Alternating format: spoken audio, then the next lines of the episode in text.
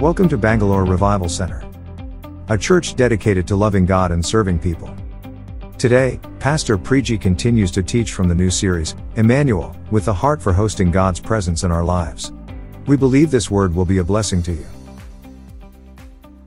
This morning we're going to go into the book of Matthew, chapter 28 and verse 1. The Bible says, Early on Sunday morning, as the new day was dawning, Mary Magdalene and the other Mary went out to visit the tomb.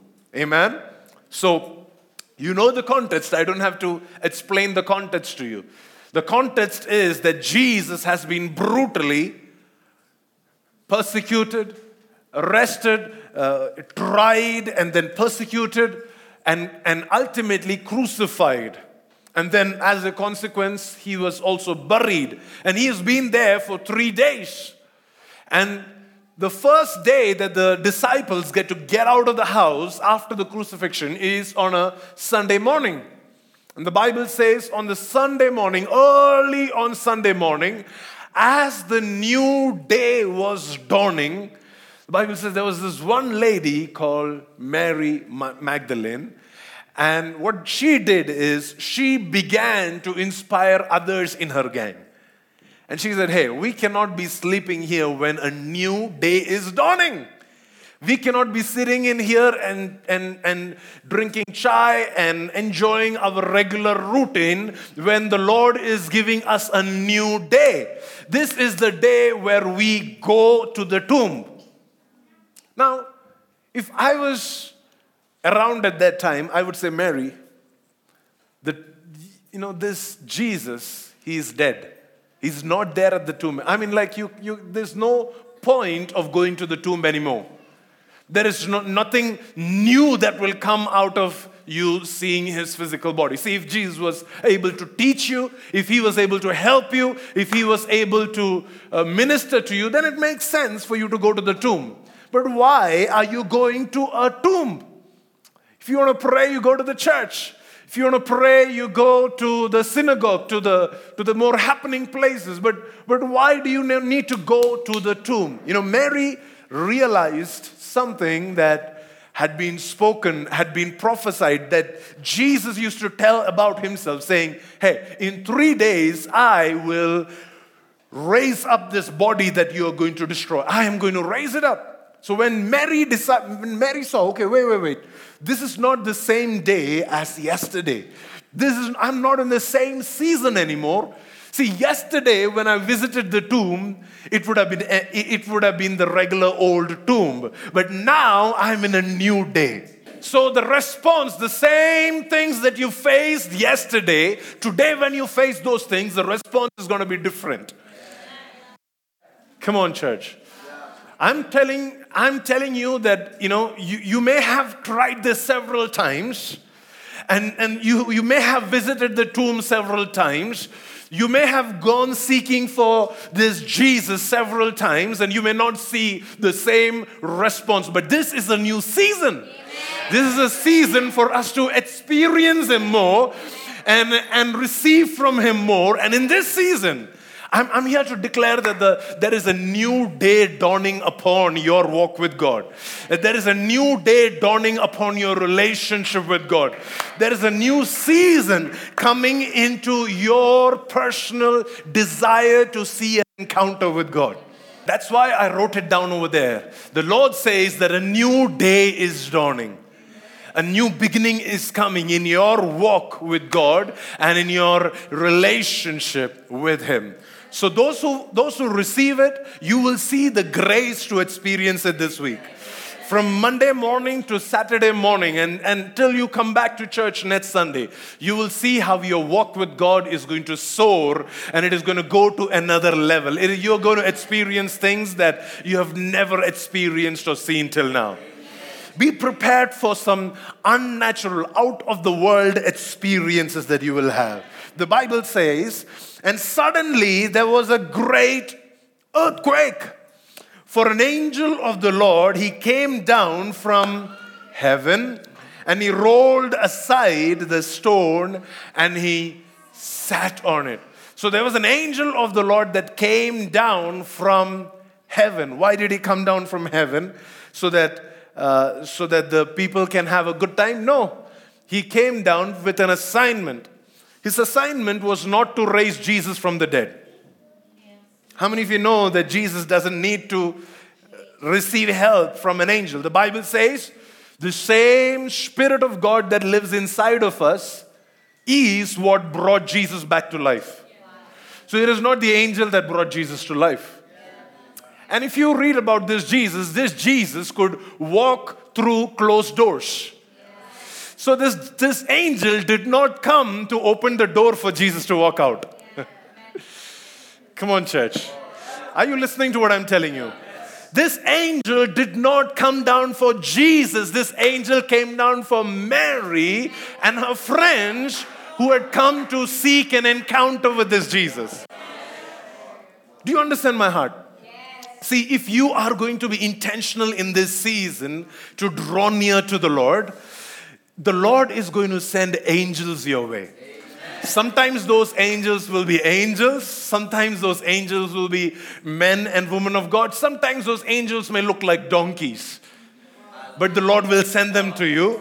And those angels will be used by the Lord to redirect you to the presence of this Jesus. The Bible says he came down from heaven and he rolled aside the stone. Why? Because, see, when Mary and her group, when they are standing outside, they can't see what is inside.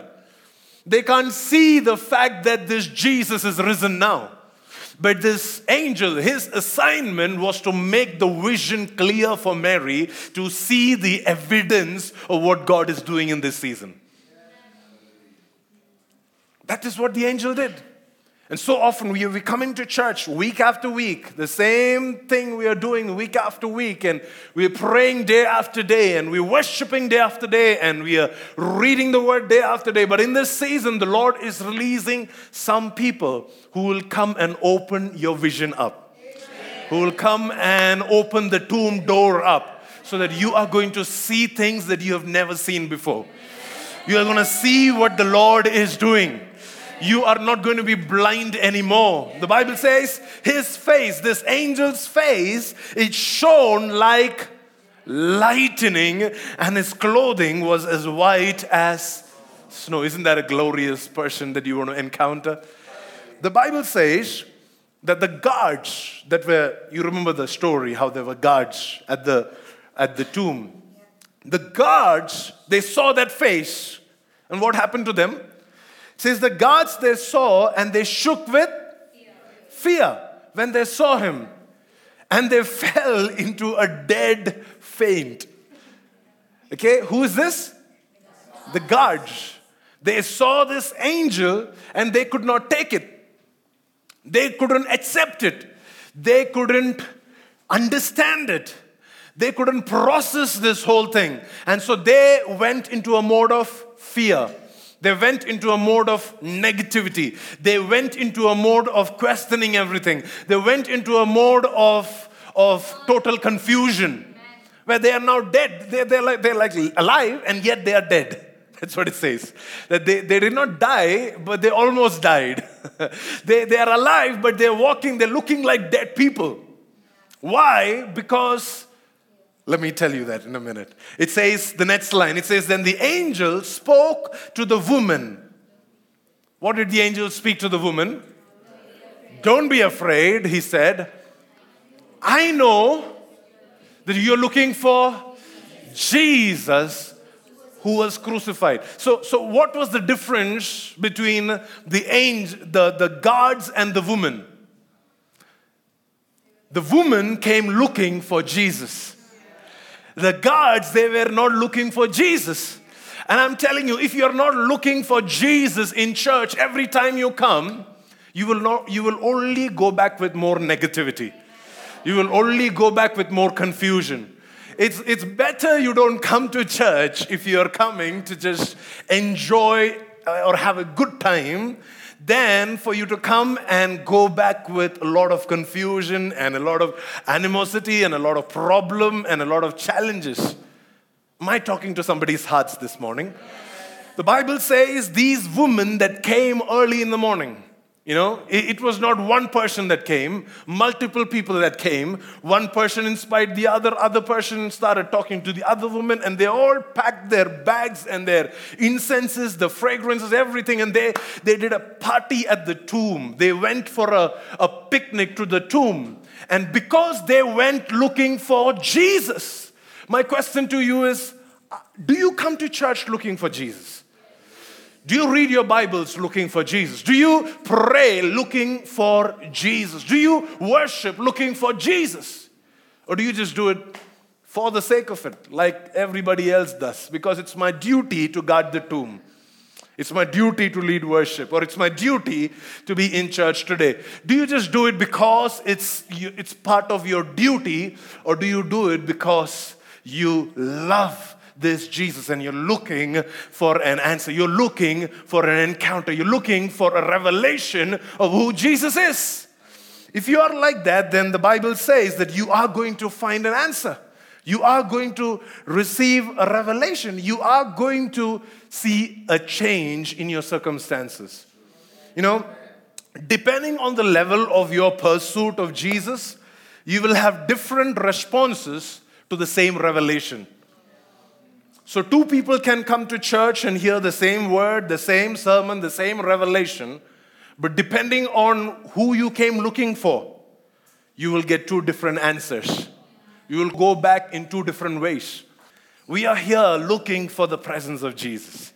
We are here desiring to inch a little more closer to the face and the person of Jesus.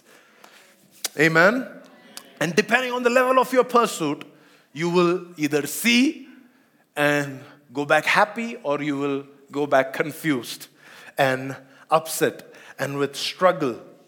The Bible says in verse 6 this, this angel, he said, He isn't here. He is risen from the dead, just as he said it would happen. Come, come, see. I have already opened the grave. Why don't you come and see where his body was lying? This is where he was supposed to be. Why don't you come and see for yourselves?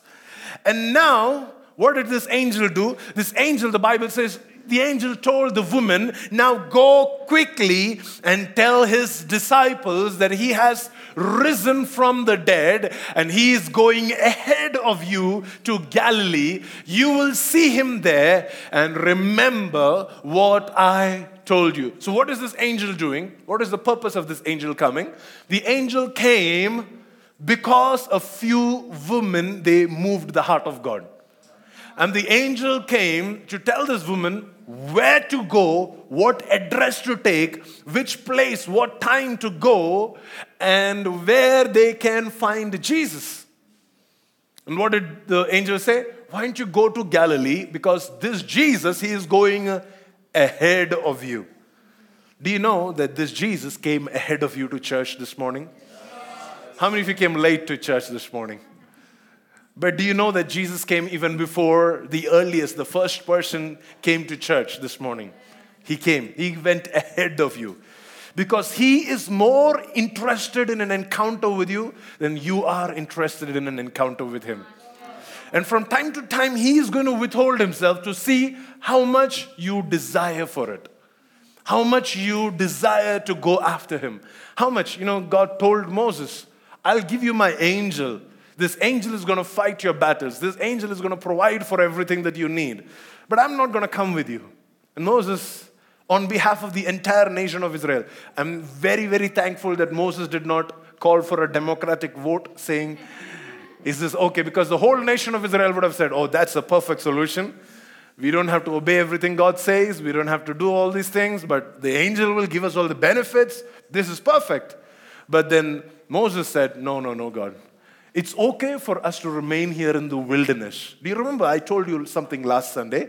It's better to be a corpse in the wilderness than to be a slave in Egypt. And Moses, Moses told God, God, it's better that we remain here in the wilderness than to go into a place where your presence doesn't lead us, where your presence doesn't go ahead of us.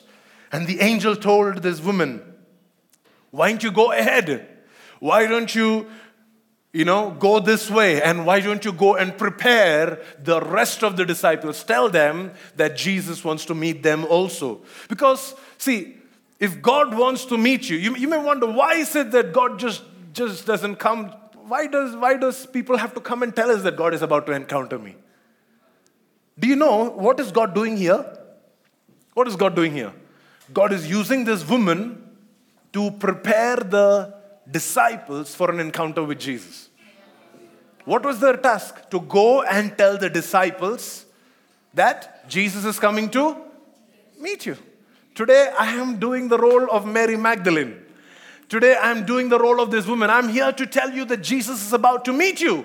So, you better prepare yourself. You get your faith ready and receptive. You know, and, and, and it required for a few women who are going to be passionate to pursue God to reach that place where they're like, okay, now God is going to send a message to this woman so that they can go and prepare the rest of the group, the rest of the disciples, who is going to go and prepare a group of 500, 120 people, who is going to now go ahead and evangelize the whole known world in their day and time. The Bible says the woman ran quickly from the tomb, but they were very frightened, but also filled with great joy, and they rushed to give the disciples the angel's message. So, so you see this woman who didn't come expecting all of this. They came expecting a regular Sunday service. They came expecting the tomb to be closed. They came expecting Jesus to be in the tomb and they would probably apply some incense and fragrance and they would go back home. They did not come expecting all of this. The Bible says that because of their encounter, they were very frightened. But also, somebody say, but also. But also. Come on, loudly say, but also. But also. You know, as long as we can remain in that tension of, I'm frightened, but also filled with joy. Yes, I, I don't have money, but I know I am rich in Christ Jesus. Hey, I, I, I, feel all alone, but I know that God will never leave me and forsake me. See, uh, this may be my reality. My reality may be that I am challenged because of my circumstances, but I'm going to be a Christian that, that's going to say, but also. But also. Somebody say, but also. You know, you need, you need to add a but also to all of your confessions starting from today. You may, you may say, you may go back home and check today. So you pastor prayed for healing. And I go and check my levels, my thyroid levels, or my, my bone issue, whatever it is. I, I check it. And I, I don't see the answer, but I would rise up and say, wait a minute. I don't feel healed, but also the word has been released that I'm being healed this morning. You know, in every confession, if you can stand up and declare a but also to your statements, I'm telling you, see, God's original plan was this. If you read the previous verses, what do you see? Jesus told them, sorry, the angels told them, go and speak to the disciples that I'm going ahead of you to meet you in Galilee. But because this woman, they did not have just a natural response they added a but also. They said, no, no, no, this, this news is too good for us to be frightened only. I understand the fright is natural. See, I'm not condemning your physical issues or your physical limitations. I'm not looking down on you because you have an addiction or because you have a, a, a, sin issue or a problem. I'm here to tell you will you, will you not stop with that? Will you rather add a but also to your limitations? And will you say, I'm not going to define myself with my challenges? This is not my identity. My identity goes beyond where I am today. This is what I'm struggling with, but also the man of God told me I am healed. This is what I'm facing today, but also Jesus paid for my sins. Oh, this is what I am looking at day and night. I don't have any money, I don't have any resources, but also I know that I can do all things, that God will provide for all my needs according to His riches in glory. Do you have a but also in your life? The Bible says, because these guys had a but also, the next verse it says, as they went, who came? Jesus met them and greeted them. Wait a minute. The angel gave us wrong information. The angel said Jesus will meet you with the disciples. Where? In? In Galilee. That's a, that's a really far off place. Right now, they are in Jerusalem. And right now, Jesus changes the plan because there were some people in this group that was a but also guys. They were not willing to let their limitations limit them. They were saying, I'm limited, I feel limited, but I'm going to rejoice in Jesus. I, I feel challenged, but I'm not going to remain challenged. I'm going to sing a hallelujah in the middle of my storm. I will raise a hallelujah in the middle of the storm. And the Bible says Jesus came to meet with them and just to give a greeting. Nothing. There was no special reason for Jesus to come. He, Chumma, came to show off to these guys that I love those that are passionate about my presence. Is anybody catching this? Is anybody receiving this this morning? The Jesus encounters belong to those who will rise up with a but also confession. Are you ready for this this week? If you can, if you can, you know, Job, the Bible says, Job stood before God and said, Even if you will slay me, I will wait on you. Who says that? Who, in that logical sense, says that even if you kill me, I will still trust you. You say, I'll trust you till this point, right? I will follow you till I have money. I will follow you till I have help.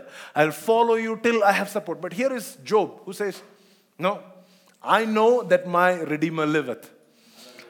I don't see the answers, but also I know that my Redeemer liveth. I know that I will see him face to face. Verse 10 of the same chapter, the Bible says, Then Jesus said to them, Don't be afraid. Go tell my brothers to leave for Galilee. They were all in Jerusalem, and Jesus telling these women, Go tell my brothers to leave for Galilee, and they will see me there. Now, you understand, right? This is a repetition of the previous message. Jesus was not supposed to or scheduled to meet these girls. But because of their response to what they were experiencing, and I, I like the fact that they were, that's not just one person. I'm not saying God doesn't encounter one person alone.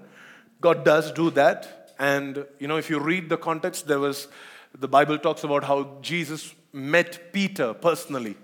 Did you know that Jesus met Peter personally? And it's not recorded in the Bible. It's not recorded in the Bible. You just say that Jesus met Peter. Nobody knows what happened in that transaction. Do you know that Jesus also met James? But nobody knows what happened. But this, this group encounter is recorded for your benefit and my benefit. And I believe that these are the days when we will experience group encounters. If we are willing to pull and push one another into the presence of God and say, hey, I know, I know it's tiring. We've had a late night Zoom call, but can you can you wake up a little early? We we need to go ahead of where Jesus is going. Let's let's go and have a revelation. Let's go and see what God is doing. See, it is in the pursuit of the regular, old, mundane, dead Jesus that they got to see a living Jesus. You know what we are all waiting for? If Jesus shows up, if the presence of God comes, I mean, like, you know, blow us out of our waters, then we will come. Show us some signs that God is in the house. Show us some miracles, man. Show us some wonders. Don't tell me to come for an ordinary Sunday service. Nobody wants to come for a ordinary service. Let me tell you this. It's not the revelations of Jesus is not for everybody. Because, see, thousands of people came when Jesus was doing miracles. Right now, even the disciples themselves don't have the guts to be at the tomb. It was a few ordinary women who are going seeking a dead Jesus. And this encounter with the living Jesus was reserved for those few women who continued to pursue Jesus even when they didn't feel the goosebumps, even when they didn't receive the answers, even when they didn't hear all the good things, and even when they didn't see or feel any presence of God.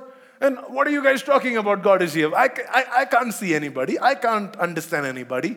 But if you will keep going, if you will keep going, if you will continue to pursue, then you will experience and encounter this resurrected Jesus. Amen. And then the Bible says in Luke chapter 24, verse 15, that same day, two of Jesus' followers, the same day, Sunday morning, you remember Sunday, Sunday morning? Now the Bible says that same day, two of Jesus' followers, these guys are not pursuing Jesus, but they are walking with one another. It says they were walking to the village of Emmaus seven miles from Jerusalem. It's a long walk, seven miles. So it's about 11 kilometers of walk.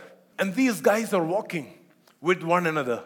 You remember the, the, the, the, few women that were walking, inspiring one another, went to Jesus? And these guys, they are walking for a few kilometers and a few hours, and they're walking with one another. And it says, as they walked along, they were talking about everything that happened. They were not just walking, they were engaging in conversations with one another. They were talking about what is happening. They were talking about what is going on in the city. They were talking about what God is doing. And the Bible says, as they talked and discussed these things, Jesus himself suddenly came and began walking with them. Wait a minute. God, these guys don't deserve an encounter. these guys are not even going looking for the encounter. These guys are not even, uh, you know, believing what Mary, you know, that Mary and the woman they came and told everybody. And the Bible says Jesus had to rebuke them for their disbelief at the end of the day when Jesus came because nobody believed Mary. Nobody believed the woman that saw Jesus. Nobody believed him. And so Jesus had to come and rebuke them. So here are two people who have heard the news that Jesus met a couple of women, but they're like, women, no. Sunday morning, they should have slept a little extra. Why is it that all the women find it funny and all the men are like seriously looking at But, but they didn't believe this woman. These guys don't deserve an encounter with Jesus. And still, you see that Jesus came. What did they do? How did they attract that oil? What did they do to attract that presence of God to come and manifest for them? It says, as they walked, they, were, they talked about Jesus. They talked about what is happening. They talked about what was going on. You know, they, they, they, were, not, they were not disconnected from the, the things of God. My question to you is this what, what is your regular conversations at home? What, what fills your regular conversations on your dining table? That will tell you if Jesus would like to come and join the conversation or not. What is it that you guys talk about? What is it that you, you, you do on your group chats, on WhatsApp, Telegram, wherever you are? What are you, what are you conversing about? Would Jesus want to be part of that conversation? Can you imagine? This is also not scheduled, right? Did Jesus tell the woman that I have a plan to go to Emmaus? If anybody wants to see me there, they can walk. No. The, the conversation between these two guys was so interesting that Jesus said, Oh, wait, I need to be in this conversation. And Jesus showed up, and suddenly he came and began walking with them. So, so let, me, let me tell you this the person that they were, you know, there were two people that were walking. The person that they were walking with, when one disciple, one's, one's name is mentioned, his name is Cleophas, when he was walking with, let's say, give me another name. Mark, okay. So, so Cleophas and Mark, there are two people walking. When Cleophas is walking with Mark, he's saying, I need to find a guy. This is a long journey, right? I need to find a guy who can talk to me about Jesus. I don't want to find any person. I, I, I want to walk with somebody who has an understanding on what we are going through. So, so when he decided to get in this journey, he got into that journey with somebody who is who has the same passion and the same heart, who'd, who'd not say, hey, you're, you're, such a boring guy. You're talking about Jesus all the time. You're, you're just, you know, just talking about church and God and kingdom and glory and gospel and all of this boring stuff all the time. No, he, he, he looked for a person who has the same passion that he had.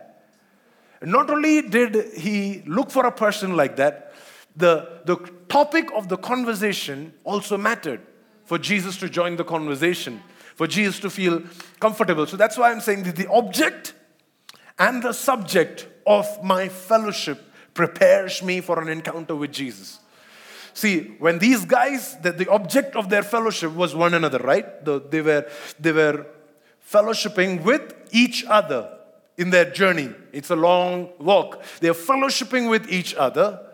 And the subject of their fellowship, the topic of their conversation, the, the matter, the content that laid the foundation for their conversation was also important. So, can you read it with me? The object and the subject of my fellowship prepares me for an encounter with Jesus. See, it's not that God doesn't want to encounter you. The question is, are you preparing yourself? Are you fellowshipping in the right environment? Are you fellowshipping with people that are going to question your faith and diminish your faith? Or are you going to fellowship with people that are going to fuel that faith, that are going to add to that faith? Who are you fellowshipping with? And what happens in that fellowship? How do you have your conversations in that faith? What kind of conversations do you entertain in that fellowship? That is very important. And the Bible says Jesus showed up, but God kept them from recognizing him. Do you remember we read this last week also, where God came from the front to the back, where God was supposed to be leading them, but God just suddenly withdrew. It's not like, you know, they did something wrong and God withdrew. No, God intentionally kept them from recognizing him. That, that scares me that sometimes we may have a revelation of Jesus and we may not even know that we had a revelation of Jesus. Because the Bible says God wanted to be intentionally part of this conversation and see where this will go, where, whether these guys will entertain him. And when, when you have when you've been hospitable, you know the story of how Abraham was hospitable to three normal looking, ordinary people. And these three guys turned out to be angels. And out of the three, one turned out to be God Himself who will stay back and have a conversation with them. He didn't see when he cooked a meal, he was not expecting like a whole theological discussion and you know having a having a revelation about what is going to happen in Sodom and Gomorrah. No, he was just doing a regular old good hospitality that day where he said, No, I, I, want to, I want to serve you a good meal. Can you stay back? The Bible says God intentionally stopped them from recognizing that this was Jesus. So sometimes God's presence will come, but you may not see it. Will your response to God and to His people remain the same when God's presence is there or not there? Will your response to what God is speaking and doing, will it remain the same when you can see signs and wonders and, and encounters and glory coming and when you don't see that? Because the Bible says these guys, they didn't care that this was not Jesus. See, if, if they knew that this was Jesus, they would have still persuaded him to go and have a meal with him. But as ordinary as this guy was, they persuaded him to go and have a meal. It says that Jesus acted like he was going on, that he didn't want to have a conversation, uh, for, that he is going somewhere else. He acted like he didn't want this anymore. It was a test, my friends. They would have never known that they had an encounter with Jesus. How many encounters have we missed? How many encounters have we not even recognized? because we did not press a little further, because we didn't push a little further. He asked them, What are you discussing so intently as you walk along? Come on, Jesus, don't you know? But Jesus played along. Jesus wanted to know what are they going to say. And the Bible says they stopped short, sadness written across their faces. See, you remember a group of women that went in the morning. They had fright, but also joy. But here is a group of guys who are supposed to be more brave, more courageous, more bold, and all. And the Bible says they had sadness written all over their faces.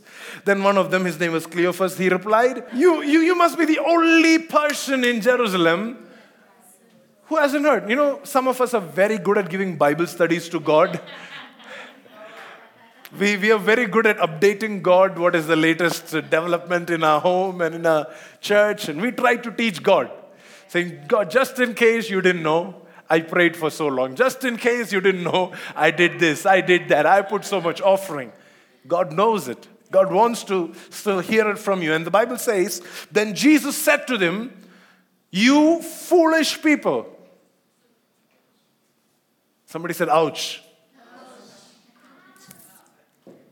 You foolish people. You find it so hard to believe all that the prophets wrote in the scripture. So these guys are not unaware of what the prophets wrote in the scripture, but because they did not believe. They had the information, but they did not trust that information because they did not have faith for that information. So they so this sadness was normal. It is okay to be sad, but because they did not have a but also that will be an element of faith in their life, Jesus told them, You foolish people. Can I, can I say this out? Your lack of faith is the most foolish state in the kingdom of God. In the kingdom of God, the, the, the, the fact that you don't have anointing or you, you can, no, no, no, that, those are not the important things. The important thing is, do you have faith? If you lack faith, then the Bible calls you foolish. Because it is impossible for us to please God without faith. And if we, if we can exercise faith by saying, God, this is what I'm going through, but also your word says so and so and so and so. I believe this. Yes, this is what I feel right now, but your word says, but also your word says, but also the prophet said, but also when I was praying, you showed me a vision, but also, you know, God would come and say, Hey, I, I just wanted to come and greet you. I just wanted to come and hang out with you. Here, Jesus comes with a warning. He calls them foolish people. And in fact, the, the, the humility of these guys got tested at that point. They did not rebel. Who are you to call us foolish? We've, we haven't even seen you in our fellowship anytime. you you're, the, you're, you're like a newcomer in our church. How dare you question my faith? You have, you have no idea what all I have done in this church. You know how long I've been a member here?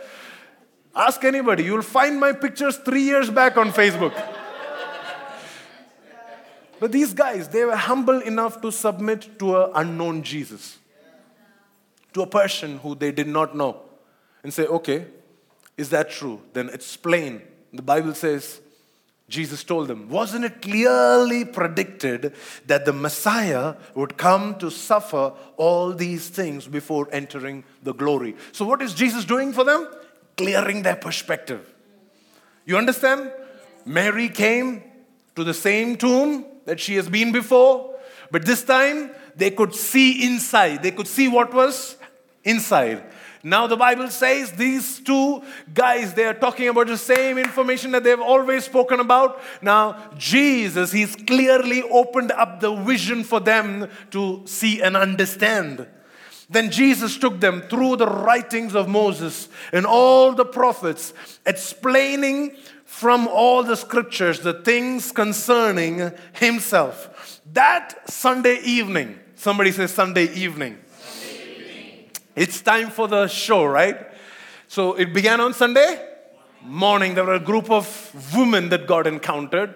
And then in the afternoon, there were a group of men that God encountered. Because of their conversations, God encountered them. And that Sunday evening, the Bible says the disciples, they were meeting behind locked doors. Why? Can you see the comparison?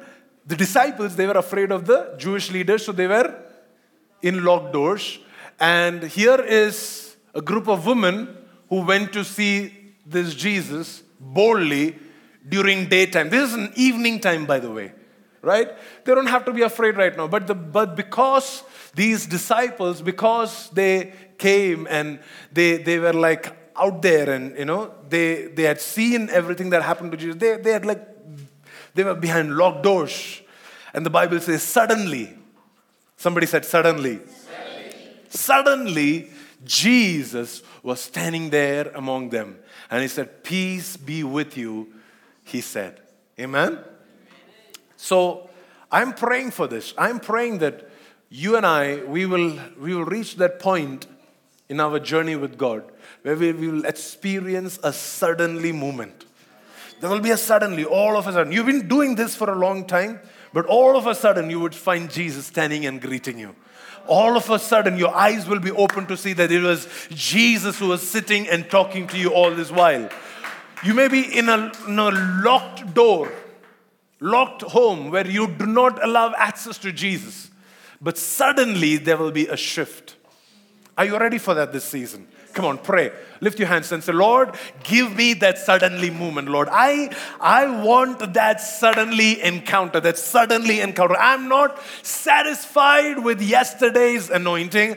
I'm not satisfied with yesterday's blessing. I need that suddenly moment. Haboroko sekebe. Yes. You are the resurrected King. You are the resurrected Jesus. I invite you, Lord, to give me that suddenly moment. Lord, we want to have a suddenly encounter with you, a suddenly encounter with you.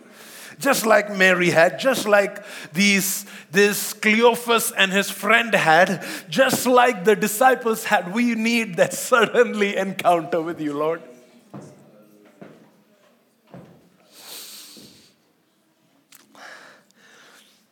The Bible says, and as he spoke, he showed them what?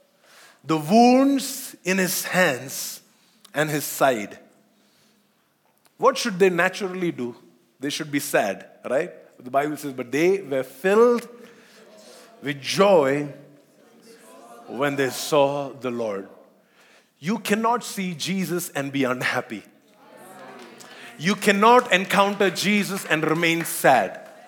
You cannot be walking with God and say that I don't have happiness or fulfillment in my life. No, no, no, that's not possible. You're walking with the wrong Jesus. You may be frightened, but you will be filled with joy.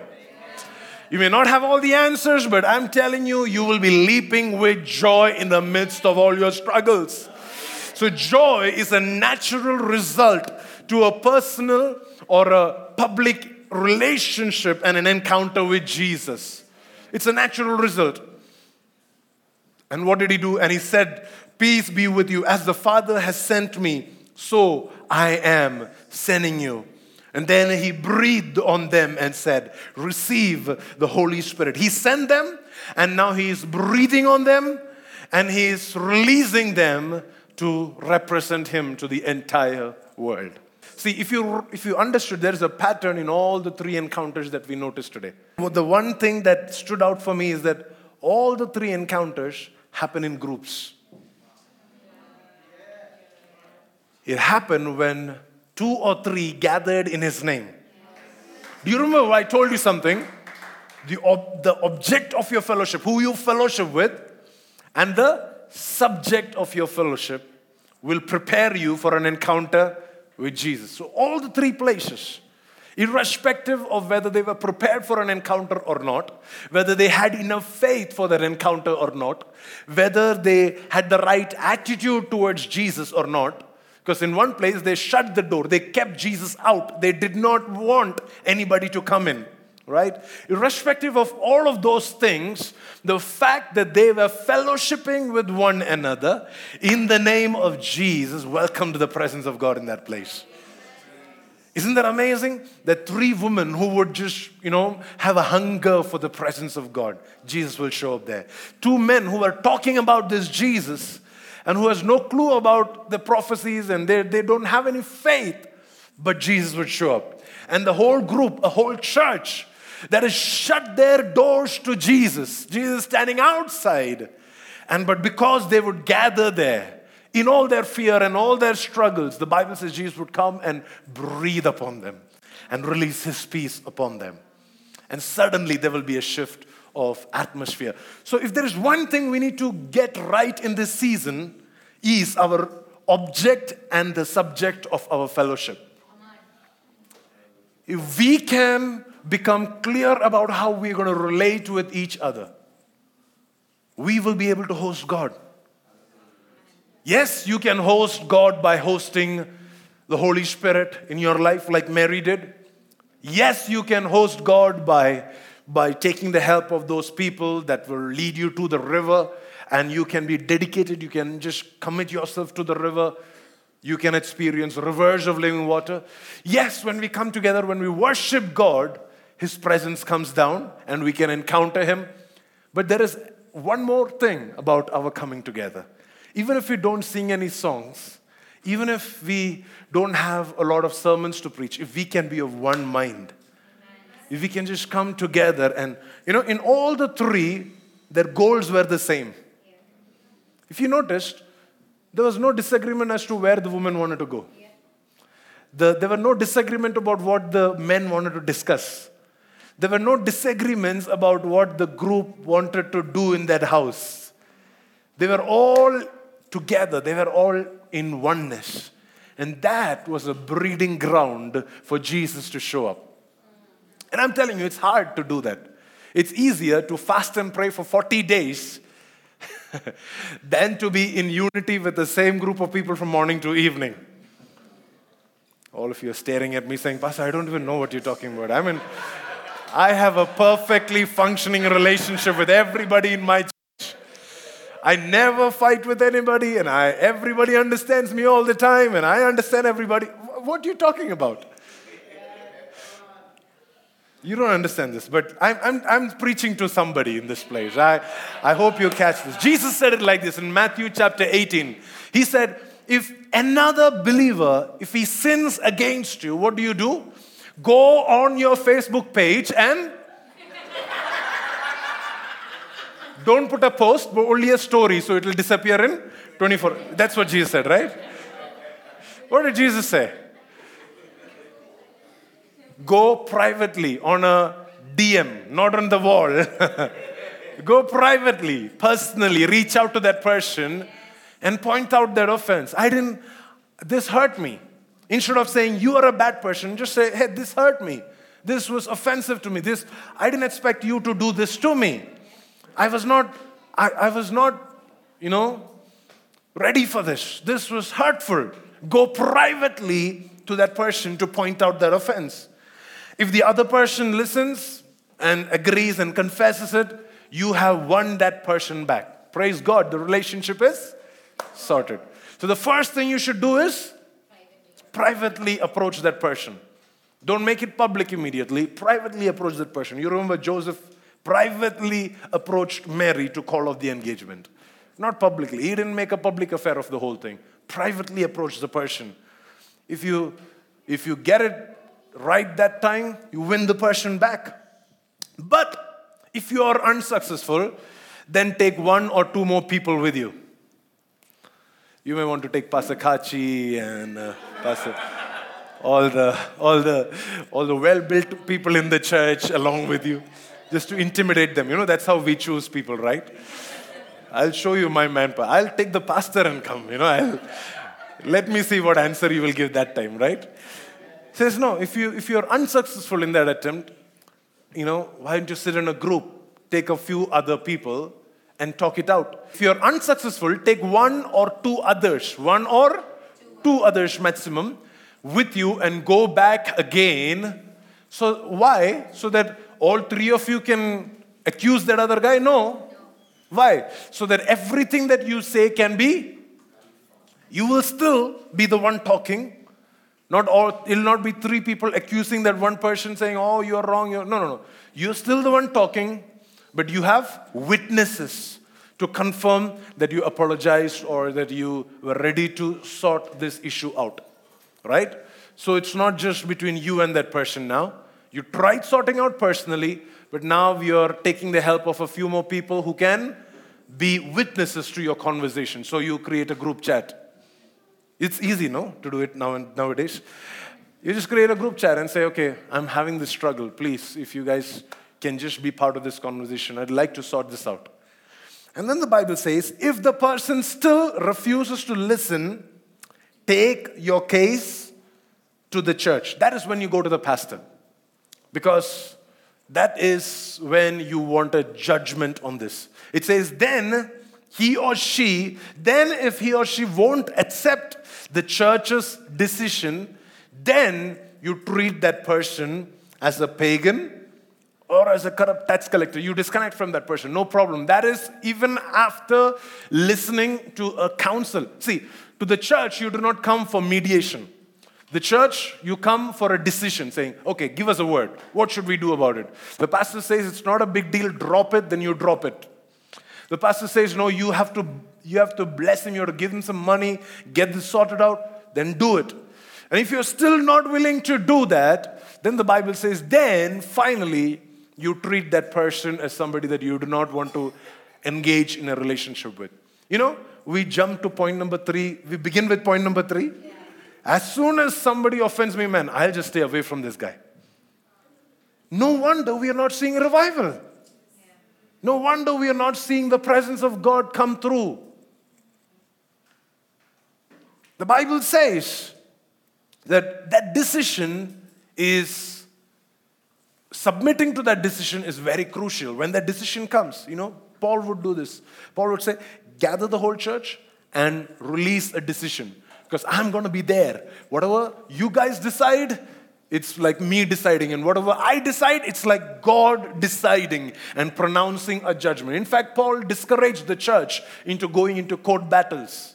Did you know that? Paul said, Why are you guys going to court battles? Why can't you just go to your elders? Why can't you just go to your pastors? Let them be your judges. Do you understand what happens in a court of law, right? That's a legal procedure. Like police get involved and it's like, you know, it's like legal. But Paul says, hey, you guys don't need that. You need the church leadership. If you have a problem with somebody else in the church, you go to the pastor or you go to the elders. Let them pronounce a judgment, and whatever they say is final. And if they don't accept that, then you treat that person. See, see, the only time you treat somebody as a pagan or as a corrupt tax collector is if they refuse to submit to something that your pastor has told them to do. You understand, you understand the perspective? Not because they didn't look at you, not because they didn't shake hands with you, not because they didn't like you. No.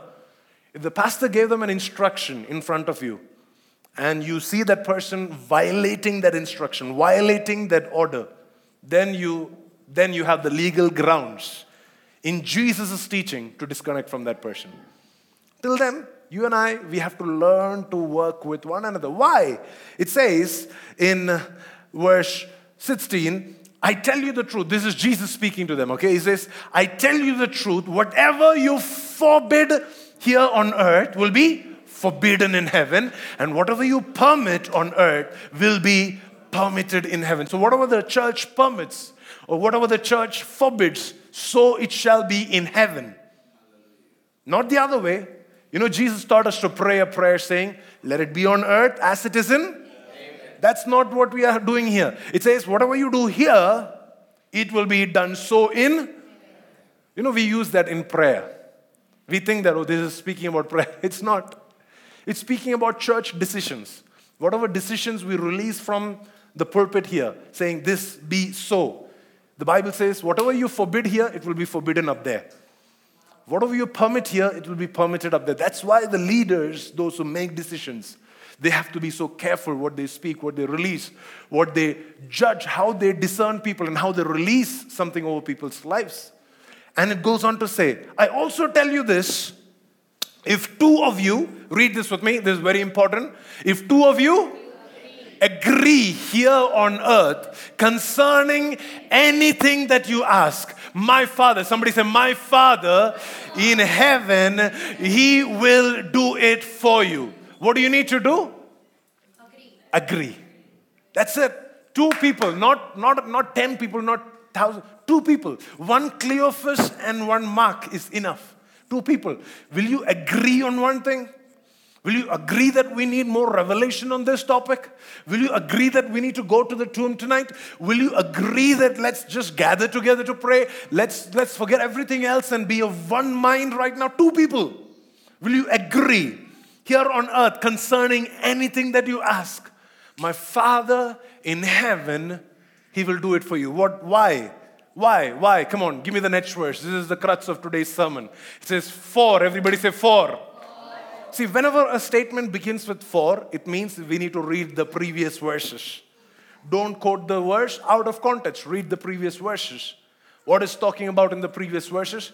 It's talking about unity, about reconciliation, how there should be agreement, how we have to be of one mind. And it says, For where two or three, they gather together in agreement in forgiveness, with reconciliation, with no hidden agendas, with no unwanted motives, when they gather together as my followers, they have the right object of fellowship and they have the right subject for their fellowship. The Bible says, I am there among them. God is looking for two or three people in the church this morning. Not, not a lot, not 200 or 300. That's why I said if you, if you if you're here with the wrong motive, it's okay if you don't come. That's why I was bold enough to say that. Because if we are looking to host Jesus in the church, we are looking for two or three. That's all. Two or three who are willing to agree. I want nothing else. I just want Jesus. Thank you for downloading today's sermon. We hope this ministered to you and your family today. Connect with us at dreamingrevival.com and you're welcome to join in to any of our Sunday celebration service at 11 a.m., or you can tune in to our live stream at youtube.com slash pastor God bless you and have a blessed week.